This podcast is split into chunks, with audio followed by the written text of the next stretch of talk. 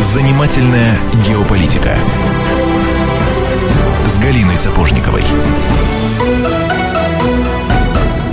17.05 в Москве. Комсомольская правда. Прямой эфир. Антон Челышев у микрофона. Я приветствую обозревателя Комсомольской правды Галину Сапожникову. Галь, добрый вечер. Добрый вечер. А сразу давайте, э, давай извинимся перед нашими слушателями, потому что мы обещали сегодня встречу с Дмитрием Декашко, известным французским журналистом, русским журналистом, в общем, просто журналистом.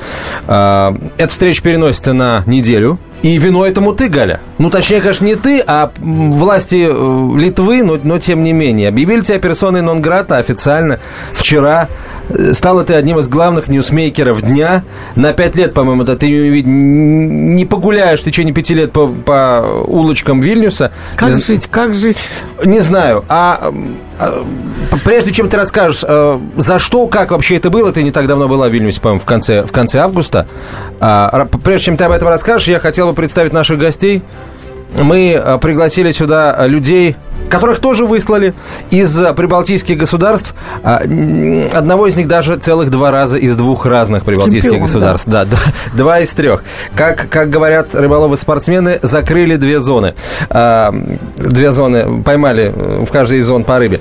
А, давайте представим наших гостей. Это, во-первых, историк, политолог, руководитель исследовательских программ Фонда «Историческая память» Владимир Семендей. Владимир, здравствуйте. Здравствуйте. И историк, генеральный директор Фонда «Исторической памяти» Александр Дюков. Здравствуйте, Александр. Здравствуйте.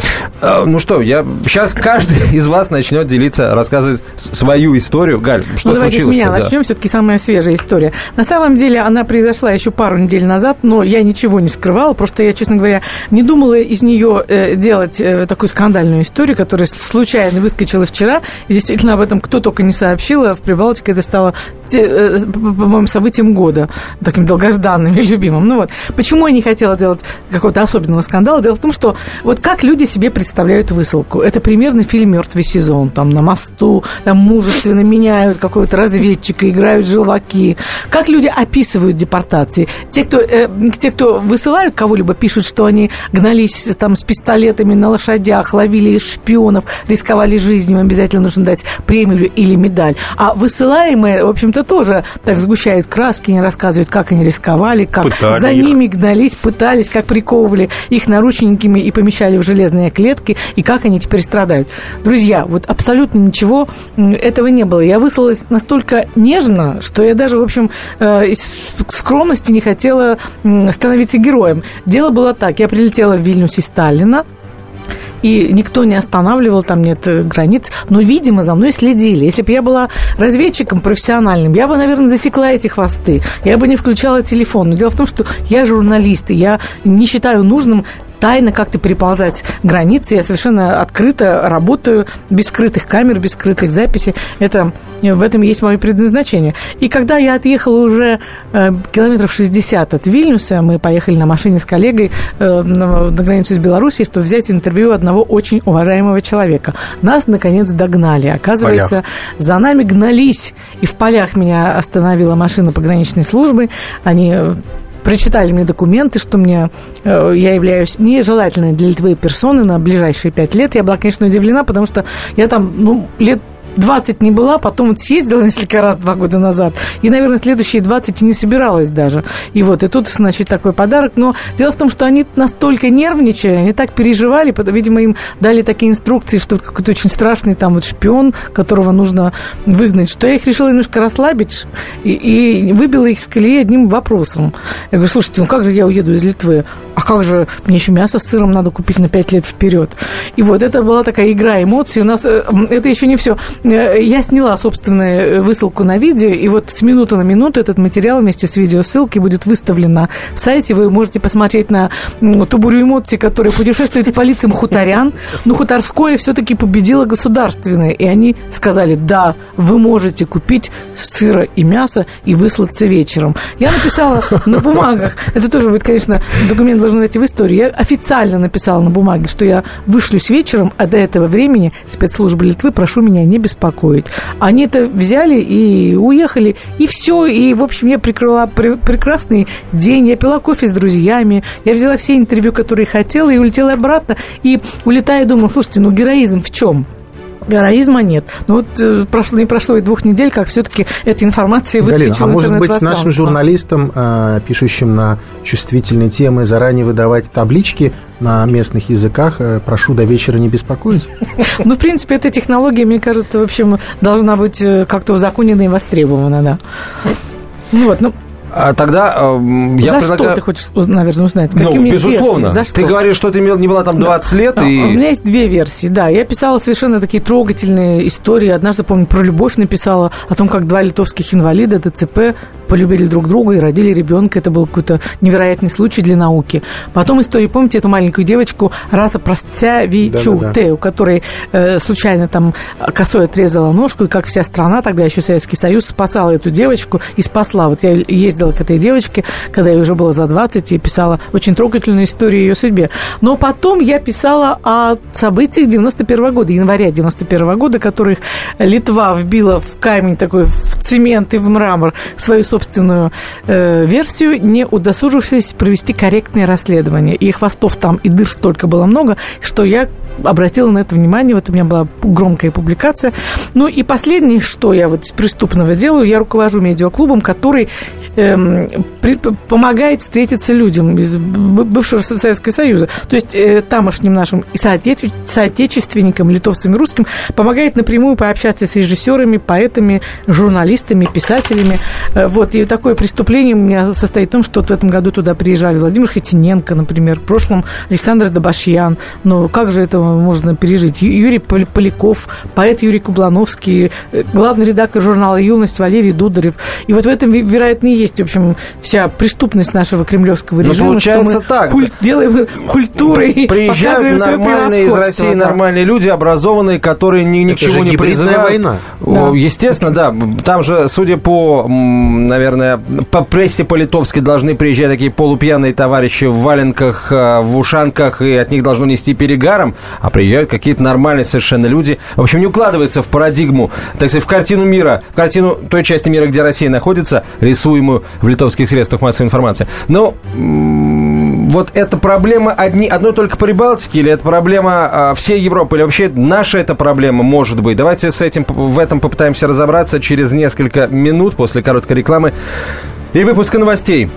В нашей студии историк-политолог Владимир Семендей, историк Александр Дюков, Галина Сапожникова, обозреватель «Комсомольская правда». Через несколько минут продолжим. Меня зовут Александр Яковлев. Меня зовут Евгений Арсюхин. У нас есть к вам убедительная просьба. Ни в коем случае не включайте радио «Комсомольская правда». В понедельник в 6 вечера Но если вы все-таки решитесь... это сделать, то вы услышите.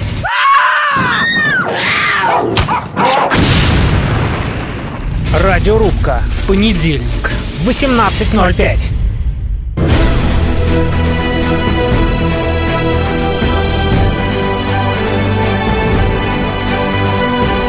Занимательная геополитика.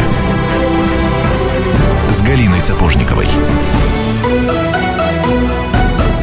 Итак, друзья, мы продолжаем. В Москве 17.17. И говорим мы о таком депортационном вирусе, который э, захватил э, э, не- некоторые соседние с нашими страны, бывшие советские республики, Прибалтику, Молдавию, э, Украину. И в гостях у, у нас, у депортированной меня, сегодня два моих таких коллеги, по счастью или по несчастью, историки Александр Дюков и Владимир Семендей. Вот, э, Александр, вы ведь вообще чемпион, вы меня в два раза круче, у вас два, две депортации, у вас, Володя, один. То есть расскажите, как это было и за что, главное. Ну, э, на самом деле, э, у меня, э, я персона нон-грата в Латвии и Литве, и в Латвии, я думаю, Володя расскажет сам, поскольку нас объявляли персоной нон-грата там совершенно одновременно парой. Что же касается Литвы, то это было весело. Я приехал презентовать там свою книгу. Книга была по документам, между прочим, литовских архивов о советских репрессиях и Холокосте. Э, Приехав в аэропорту, меня встретили и сказали, что я персона нон-грата. Э, К сожалению, выпустить меня не выпустили. Э, твой сценарий не сработал, пришлось мне сидеть до самолета в каком-то эм, помещении для депортируемых Ну, лиц. Ты просто не сказал про сыр, про молоко и про мясо. А Если Да. бы сказал, тебя бы Это обязательно было до, до, да. до антисанкционных мер. Не поверили бы.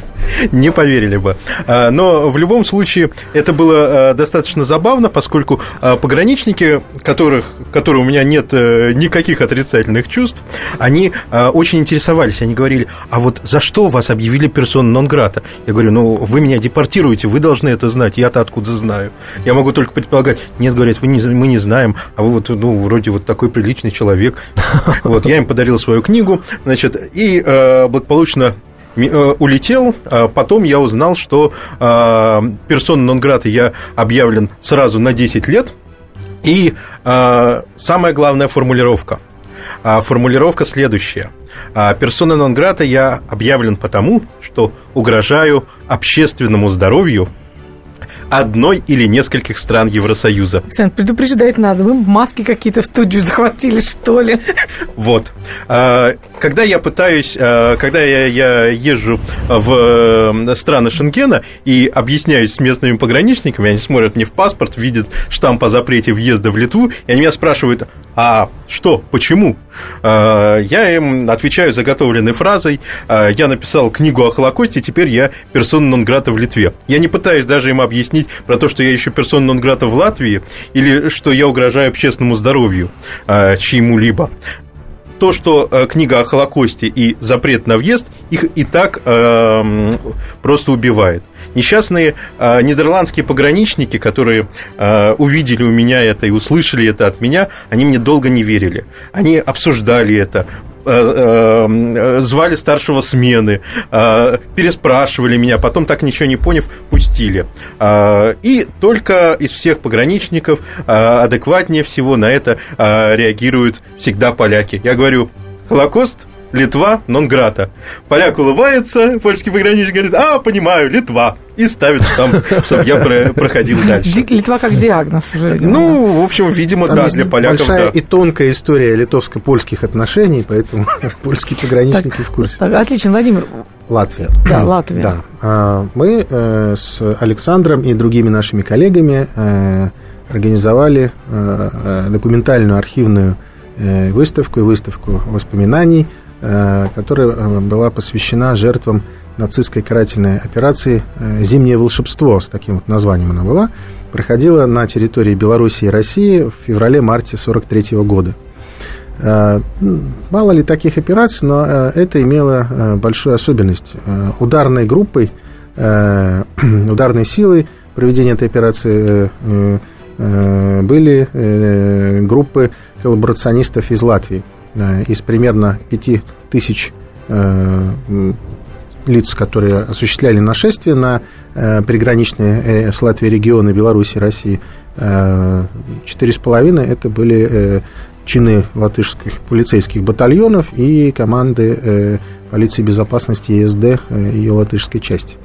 И убили они в ходе этой операции от де- 10 и даже до 12 тысяч по оценкам э, населения, в основном э, женщин, стариков и детей, и э, около... А часть восьми- населения угоняли в Латвию. да, около 8 тысяч угнали э, в Саласпилс, э, печально известный э, концентрационный лагерь на территории Латвии. Мы провели эту выставку в Музее современных, соврем- современной истории на Тверской в Москве, и МИД Латвии разразился гневной филиппикой в наш адрес, причем, насколько нам известно, сотрудники посольства побежали смотреть выставку уже только после того, как МИД сделал заявление а именно министр Ренкевич. Это тот самый министр, особенный министр иностранных дел Латвии, который потом прославился своим каминг-аутом, э, э, пьяными твитами, где он э, по вечерам э, сравнивал Россию с э, Вторым и Третьим Рейхом и другими прелестями, которые вызывали даже внутриполитические трения. Вот. Но за былые заслуги, конечно, кто ж его теперь уволит. А, И через некоторое время мы объявили о том, что мы собираемся показать эту выставку в Латвии, были готовы для и сотрудничества с латышскими историками и критики, э, но э, э, мы были объявлены персонами нон-грата с пафосом, это все было сделано. И при попытке провести выставку нажиму подверглись многие лица, в том числе и руководство Дома Москвы в Риге, так что это воспринималось очень тяжело. Потом уже, спустя некоторое время, почему-то увязали нашу выставку с тем, что мы могли э, э, как-то повлиять на умонастроение русских людей в ходе голосования на референдуме о втором официальном языке в Латвии, русском языке. Хотя, собственно, и так почти все русские проголосовали именно за это. Как мы могли еще больше повлиять, для меня до сих пор загадка. А вот вы когда сказали, что представители МИДа разразились гневной филиппикой, они вас обвинили в чем? Во лжи или, может быть, в том, что так сказать, э, вы искажаете факты, и на самом деле разумное, доброе, вечное несли Слово эти факты тысяч? там не было. Э, там были э, выпады лично против нас, были голословные утверждения общего характера, ни одной рецензии научного порядка или ни одного факта, который бы Э, свидетельствовал о том, что мы как-то что-то упустили или поступили недобросовестно, не было приведено ни в официальном заявлении МИДа, ни в каких-то заявлениях лиц, приближенных к Но зато, зато перед этим э, руководитель э, местной э, госбезопасности э, Э, Бюро по защите Конституции э, буквально за полгода до э, того, как нас объявляли персонами нон-грата, в одном из своих интервью совершенно публично заявил, что да, фонд «Историческая память» находится в зоне нашего внимания. Мы были тогда этим, мягко говоря, с одной стороны удивлены, с другой стороны, и как-то это было лестно, но все-таки не каждое историческое учреждение находится в сфере внимания столь представительных структур.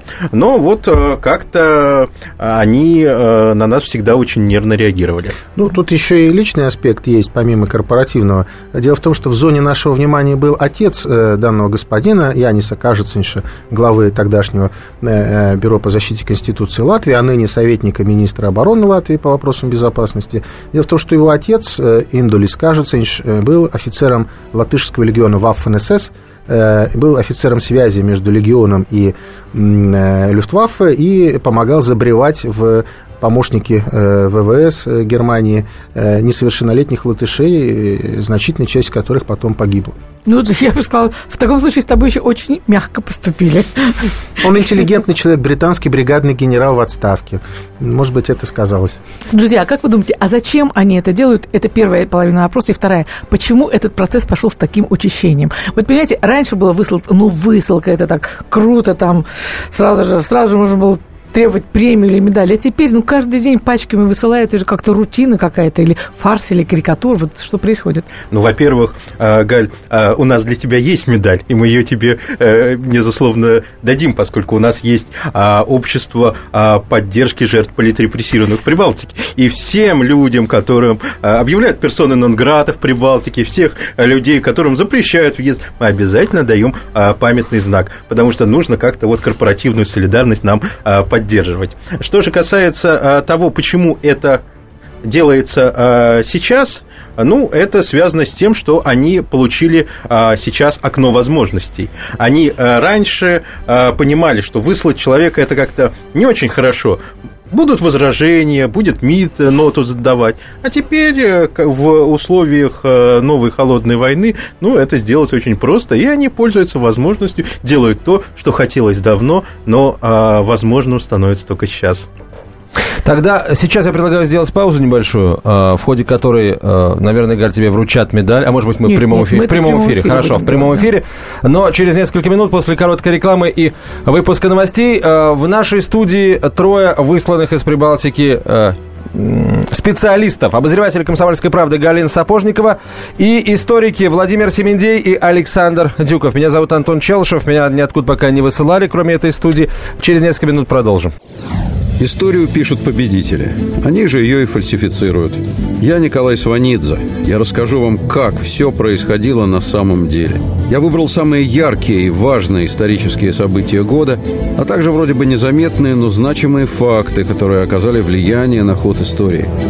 Один год из жизни России глазами ее жителей. Слушайте документальный сериал «Исторические хроники» с Николаем Сванидзе на радио «Комсомольская правда».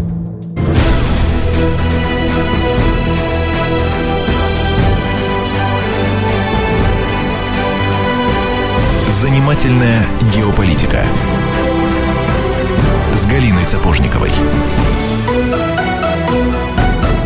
17.32 в Москве, Комсомольская правда, прямой эфир, Антон Челшев у микрофона. В нашей студии обозреватель Комсомольской правды Галина Сапожникова и э, уважаемые историки Владимир Семендей и Александр Дюков. Их тоже высылали из прибалтийских государств. Александра дважды из Латвии, из Литвы. Э, Владимира пока только раз, только из Литвы. Из Латвии. Э, простите, из Латвии, Ну, да. Точнее, э, объявили персоной нон-град. А, ну то есть вы туда и не ехали, Нет, не мы летели, собственно собирались, Собирались, но, но не прилетели. Там вдогонку предыдущего визита и перед э, открытием выставки. А, понятно. Э, Галь, вот что у тебя за фотография? Ты А, не просто так ее принесла. Нет, конечно. Черно-белая. Э, Да, я нашла, представьте себе, фото- фотографию, где я в пятом классе в городе Ижевске стою в литовском национальном костюмчике и пою литовскую песню. Вот Так, так, вот закольцевался этот круг. Я рассказываю, вот когда у нас была тюрьма народов, это я, безусловно, произношу в кавычках, был Советский Союз, у нас были такие праздники. То есть мы так угнетали эти маленькие народы, что вот мы их восславляли все время. Это очень, видимо, переносилось как-то тяжело. И нашему классу выпал вот билет Литва. То есть мы пошли в библиотеку, мы прочитали все, что там было про Литву, нашли, срисовали их костюмчики, как-то их воспроизвели. Я помню, вот эту корону я лично клеила, какими-то золотяшками украшала. Потом мы выучили литовские песенки. Я до сих пор всю жизнь помню стих Соломеи Нерис «Маленький мой край, как золотая капелька густого янтаря». И мы победили. То есть Литва у нас рулила вообще в нашем Ижевске, была чемпионом школы. И вот когда меня... Вот это- к тому, что... а О чем я думала, меня спрашивают друзья, о чем ты думал? Вот это страшно, когда тебе слать? Это не страшно, это смешно. О чем ты думала? Я думала не о сыре, который я постоянно упоминаю. Сыр это был предлог, повод вы- выпросить несколько, выбить несколько часов, чтобы доделать дела. Вот я думала о том, что как же странно закольцовывается этот круг. Вот в пятом классе я э, с литовской короной на голове победила в внутришкольном эм, э, конкурсе, прославляя Литву. И теперь, спустя несколько десятков лет, Литва мне за это отплатила. Слушай, ну, может быть... посмотреть. Может- Это, кстати, на сайте уже выложено. Да, Уже друзья, кстати, посмотрите, да, материал, можете посмотрите да, на. Галину Это Сапожникову. правда я. э, которая учит, учи- учится в пятом классе. А, Так, э, слушай, а у тебя этой фотографии с собой не было, да, чтобы показать господ- Нет, я господам пограничников? А Ты можно думаешь, это было? помогло бы? Ну, мало ли, ну, может быть, Нет, если, слушай, если на них сыр подействовал, Вот- может быть, это вообще бы их в растрогало, до эстонском- слез Вот довело. в Эстонии, когда, допустим, э, человек сдает экзамен по языку, там один из вопросов есть, или как в тест, когда проходит тест на лояльность, сколько полосочек в национальной эстонской юбке. И вот на этом вопросе, как правило, все сбиваются, потому что, ну, я очень том хорошо знаю сами вот я не знаю, да и сами эстонцы. А здесь ты понимаешь, в чем вот затык-то?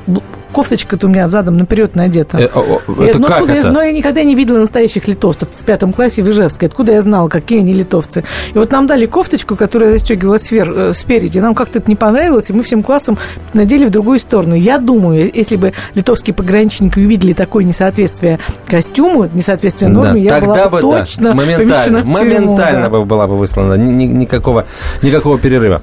А, хорошо, вот нам вообще стоит рассматривать вот эти случаи э, высылок, депортации, запрет на въезд э, в страны Прибалтики российским, э, российской интеллигенции, я бы так сказал, эм, как, э, как исключительно прибалтийскую проблему? Или это часть какого-то общеевропейского плана по, ну, например, там по, по разрыву связи между соотечественниками там, в России и русскоязычными людьми, живущими в, в прибалтийских республиках? Что это такое вообще? Это исключительно внутренняя история прибалтийская или кем-то она, кем-то она, как бы это сказать, в жизни проводится извне? Ну, мы видим, во-первых, что а, в подобных масштабах а, никакие другие государства, а, европейские государства, входящие в ЕС и в зону Шенгенского соглашения, подобные меры не практикуют.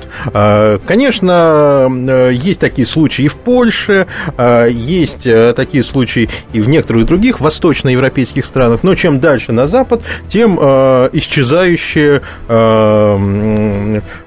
подобные случаи становятся.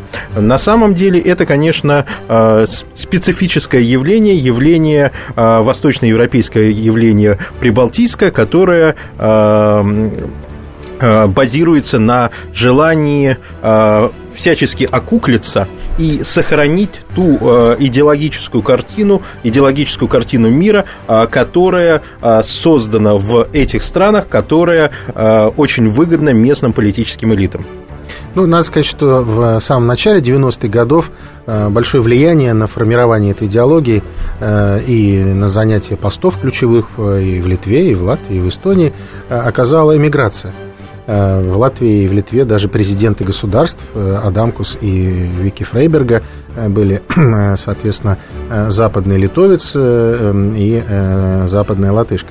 И, естественно, такое а, алчное желание задним числом довоевать с Советским Союзом в лице современной России и некоторых видных россиян, она, оно присутствует, действительно, оно сдерживалось некоторыми экономическими интересами, но сейчас в условиях открытого противостояния это желание э, довоевать э, с историей, полностью вычеркнуть советский период, объявив его периодом оккупации советской, оно э, приняло уже такие угрожающие радикальные круги, и объявлению персонами Нонграта подвергаются не только журналисты, историки, политологи, экономисты, но и даже певцы и певицы. Слушайте, а э, до обычных людей это вообще может дойти? Ну, приехал человек... Э, да, может, в Литве несколько раз заворачивали обратно э, людей, у которых какая-то советская символика наклеена на машину. Так. Тому человеку запретили, а, не дали визу за то, что у него написано место рождения, там, Крым, Россия в паспорте и так далее. То есть, это, Но это что, демонстрация есть. беспомощности государства, которое не видит других никаких методов противостоять вот тому информационному валу, который него катится? Или Знаете, что я думаю, самый большой удар будет э, по тем, кто это все устраивает, это э, облегчение э, визового режима России в отношении граждан прибалтийских стран, ну, может быть, на короткие периоды, с тем, чтобы они могли поехать, посмотреть, и контраст между тем, что они у нас увидят, а многие, к сожалению, уже давно не бывали в России, а, значительно поправит им мозги и покажет, что их пропаганда, она То есть ты считаешь, что ответ не должен быть симметричным? Да, он должен быть эффективным, прежде Нет, но симметричные ответы тоже необходимы. Да, но дело в том, что э, не так много э, их э, специфических деятелей э, ездит в Россию, э, и потом современный мир, э, он позволяет, э, скажем так, высказывать свои мнения, свои позиции в порядке удаленного доступа. Но э, тот бизнес, который э, есть и который поддерживает ультранационалистические группировки в Прибалтике, конечно, должен понимать, что э, производная от такой политики а, может иметь и негативный экономический эффект. Хорошо, а вот большая Европа, руководство того же Евросоюза а никак не реагирует на подобного рода там борьбу Э, руководство прибалтийских государств э, с инакомысли, инакомыслием получается, да? А почему? Потому что им нет до этого дела или их все устраивает? Ну, почему не реагирует? Э, в принципе, если правильно сформулировать, то реагирует. Э, например, вот э, когда нас Володя объявляли персонами Нонграта в Латвии, нас же эти товарищи, из, руководствуясь мелкими мстительными соображениями, также вписали ну, в, по крайней мере, пытались это сделать. в черный список общешенгенский. Да. И в течение практически полугода мы не имели права въезда в Шенген. Потом это было отменено, поскольку, ну, в общем, никакой угрозы а, для стран Шенгенского соглашения, ну, как, впрочем, и для а, Латвии, мы, естественно, не представляем и являемся а, совершенно законопослушными обывателями. Но, тем не менее, это было отменено, и это было отменено именно западными партнерами, которые показали латышской стране, что они, в общем, несколько вышли за рамки дозволенного. Но, к но, к сожалению, сейчас э, времена, что называется, крепчают, поэтому я не исключаю, что э, в дальнейшем та риторика, которая навязывается официальной Ригой и официальным Вильнюсом, э, будет воспринята и в Западной Европе.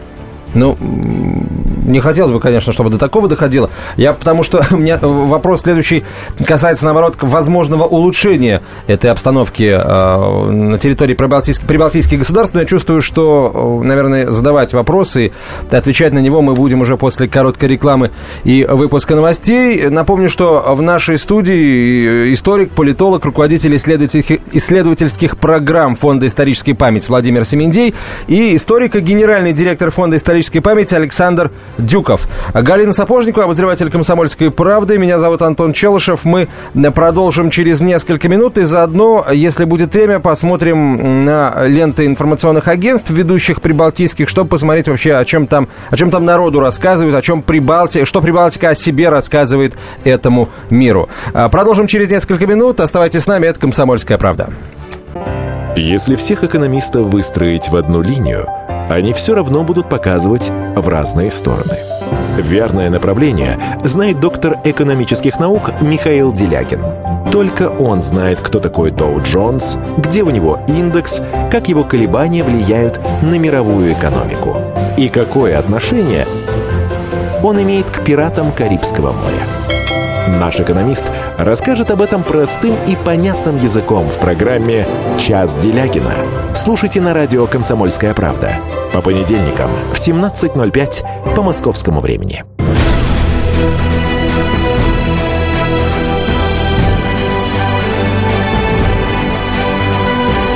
Занимательная геополитика с Галиной Сапожниковой.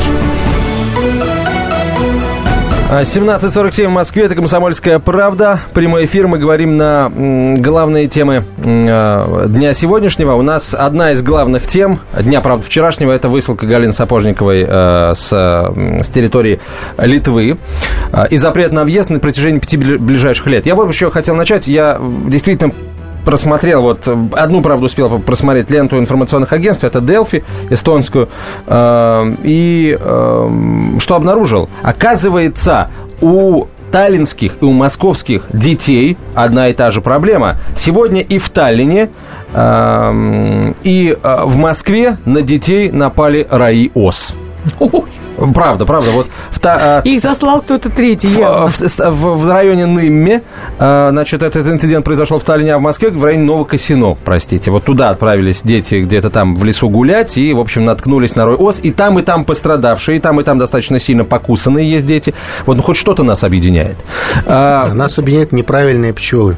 С, осы это есть неправильные пчелы, действительно. Так, а может быть, мы тогда сейчас э, вручим медаль? Как? Ах, что? Ах, я, я да, хочу да. это видеть и слышать. Да. А, Галина, вот а, а, давно, давно мы с тобой знакомы, но никогда не думал, что когда-нибудь я буду тебе а, вручать памятный знак в честь того, что тебя не пускают в Литву. Вот здесь замечательно есть и памятный знак тем, а, кто а, а, объявлен персон нон грата, и тем, кому просто запретили въезд. Очень и, красиво, и да. И то, и другое. Вот, Слушайте, друзья, и даже удостоверение есть.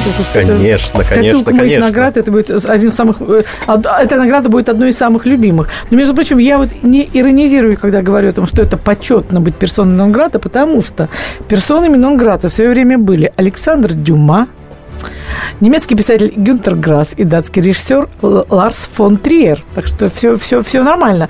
Друзья, спасибо, я буду с гордостью вообще э, носить, носить эту медаль, надевать ее по, только по праздникам. Так, тогда э, прямо сейчас давайте вот о чем поговорим. Э, когда смотришь на новости, ну, новости, доходящие до нас э, новости из Прибалтики, складывается ощущение, что у этих государств особых проблем нет. Ну да, там э, экономика не такая большая, как у крупных европейских государств, но э, люди могут ездить на заработки, многие, собственно, в Западную Европу уезжают из Прибалтики, э, работать, э, как правило, не на самой высокооплачиваемой должности, но тем не менее, в общем, как-то сводит концы с концами. А, мне вот интересно, а, а что будут делать в Прибалтике, когда, например, и если э, руководство ЕС примет решение о том, что мигранты будут распределяться не, по, не только по богатым странам, а вот э, там будут распределены, вы, выделены квоты и обяжут всех принимать там по нескольку тысяч, вряд ли это будет ди, несколько десятков человек даже для таких экономик, как прибалтийские. Э, что они тогда будут делать? Ну, ну, во-первых, это будет, а, я сейчас передам Володе слово, а, во-первых, я просто не могу не сказать, это будет не если, а это будет когда. Когда. И угу. это будет вне всякого сомнения, и именно поэтому прибалтийские власти сейчас так нервничают. Им действительно придется принимать сотни беженцев, и им впервые, наверное, за всю историю их существования в рамках Европейского Союза придется не только что-то получать из ЕС, но и а, нести какие-то расходы, нести какие-то убытки. И для них это очень неприятная новость. Ну, а, как говорит пословица, любишь медок, люби и холодок. И действительно, проблема а, размещения беженцев, а, она а, связана, а, неразрывно связана с другой проблемой демографической э, ямой, э, сокращением населения э, Литвы, Латвии и Эстонии, потому что отрицательная сальдо существует каждый год, и если такая динамика продолжится, то отсчитав еще впереди, там, скажем, 30-50 лет, цифры будут ужасающие. И вот эти две, что называется, уже не новости, но э, сказать, два грядущих факта, э, вместе они э, порождают фрустрацию у значительной части общества. И Некоторые, конечно, глухо ворчат, стоило, стоило ли уходить из СССР, чтобы оказаться потом в другом союзе, где будут навязывать решения, которые нам не нравятся. Но дело в том, что э, политические элиты там достаточно жестко контролируются из э, Брюсселя и Вашингтона. И э, вот сейчас в Латвии пытается часть из партий, входящих в правящую коалицию, возражать, но им выкручивают руки и выкрутят, обязательно выкрутят им руки. Ну, то есть вся идеология прибалтийских европейских стран на самом деле была достаточно простая. А, давайте мы построим свой национальный хутор. И вот в этом национальном хуторе а, правами всеми будем а, обладать только мы. Ну, вот чужих мы куда-нибудь либо выдавим, либо еще как-нибудь. Ну, вот главное, чтобы хутор был. А вот сейчас вот у них хутора не получается, и наоборот, придется им принимать э, этих людей. И это порождает, ну, настоящую ксенофобию. Ксенофобию, которая, в общем-то, характерна для восточноевропейских европейских стран, которые сейчас э, сталкиваются с э, проблемой беженцев. Заметьте, что сейчас на э, проблему беженцев гораздо острее реагируют именно элиты восточноевропейских стран, хуторских стран. Не Франция, не Германия, они нормально реагируют, они знают, что они переварят это. Для восточноевропейских стран это гораздо более важная проблема. Проблема, с которой они сейчас столкнулись абсолютно неожиданно. Ну и самая грязная спекуляция, которой не брезгуют правящие политики, в Латвии, Литве и Эстонии, это э, прямой шантаж. А если мы сейчас не уступим Брюсселю в вопросе размещения беженцев, э, то мы э, можем от наших партнеров по НАТО получить неприятности в плане нашего противостояния с Россией. Нам не помогут. Это, в общем, раскручивание самых низменных страстей, которые есть у обывателей, которых накручивают в антироссийском ключе. Слушаю я вас таких умных и думаю, а мы-то тут при чем? Ну, у них такая бездна собственных проблем, откуда берутся силы и желания отслеживать. Вы понимаете, вас хотя бы на границе завернули ведь за мной, я так полагаю, по мобильному телефону отслеживали, по GPRS, там все мои передвижения по стране, высылали наряд, гнались, там волновались. Понимаете, в этих да. странах нет настоящих проблем, проблем терроризма, как, которые, с которыми сталкивается Россия. Поэтому все их политические охранки, они в основном заточены на подавление инакомыслия. Ну, что же делать?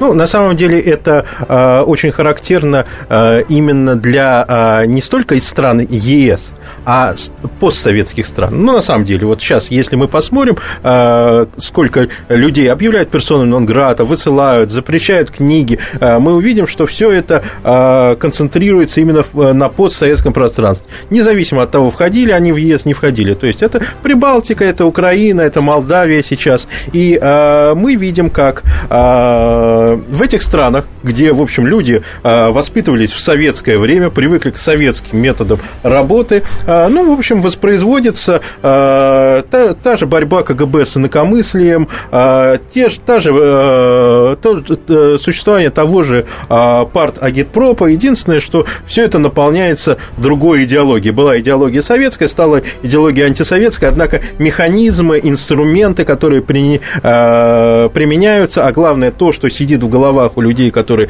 принимают решения, остались все теми же советскими. И эти страны, на мой взгляд, остались советскими гораздо больше, чем Россия, которая э, уже ушла от этого. Видео депортации Галины Сапожниковой появилось на сайте комсомольской правды kp.ru. А, объявление об этой депортации, соответственно, а, всех тех острот, которые ты, Галя, отпускала в адрес... А, кто это была? Полиция безопасности или пограничники? Нет, пограничники, пограничники были, да. это были. В общем, смотрите, там и про сыр, и про хамон, и про всякие прочие пармезаны. Меня вот что интересует. А, просто попытался смоделировать ситуацию. Предположим, вы выдали квоту на наши прибалтийские государства, там по несколько тысяч беженцев, а, они будут вынуждены их принять, ну куда деваться, общие правила, будут вынуждены их интегрировать. И цель какая? Ну, сделать рано или поздно эти люди, беженцы, станут гражданами Евросоюза, живущими в Латвии, Литве, Эстонии. Вот на всем этом фоне как будет смотреться институт неграждан, а, который существует в этих, а, в этих странах? Удивительно просто. Я полагаю, это вопрос без ответа. Смотреться он будет, наверное, вряд ли лучше или хуже, нежели он смотрится сейчас вот таким, таким белым, а точнее черным пятном. Э, именно черным. Все, у нас 20 секунд до конца эфира. Спасибо вам большое, дорогие друзья. Э, историки Владимир Семендей и Александр Дюков э, были в нашей студии. Галина Сапожникова. Всех их объединяет то, что они были высланы из одной, а кто-то, как Александр Дюков, сразу из двух прибалтийских государств. Великая шахматная доска в прямом эфире. Страны и народы – всего лишь клетки и пешки. Короли и дамы в борьбе за мировое господство. Обозреватель комсомольской правды Галина Сапожникова вместе с политологами, социологами и историками дает оценку этим партиям в специальном проекте радио «Комсомольская правда. Занимательная геополитика». Каждую среду в 17.05 по московскому времени.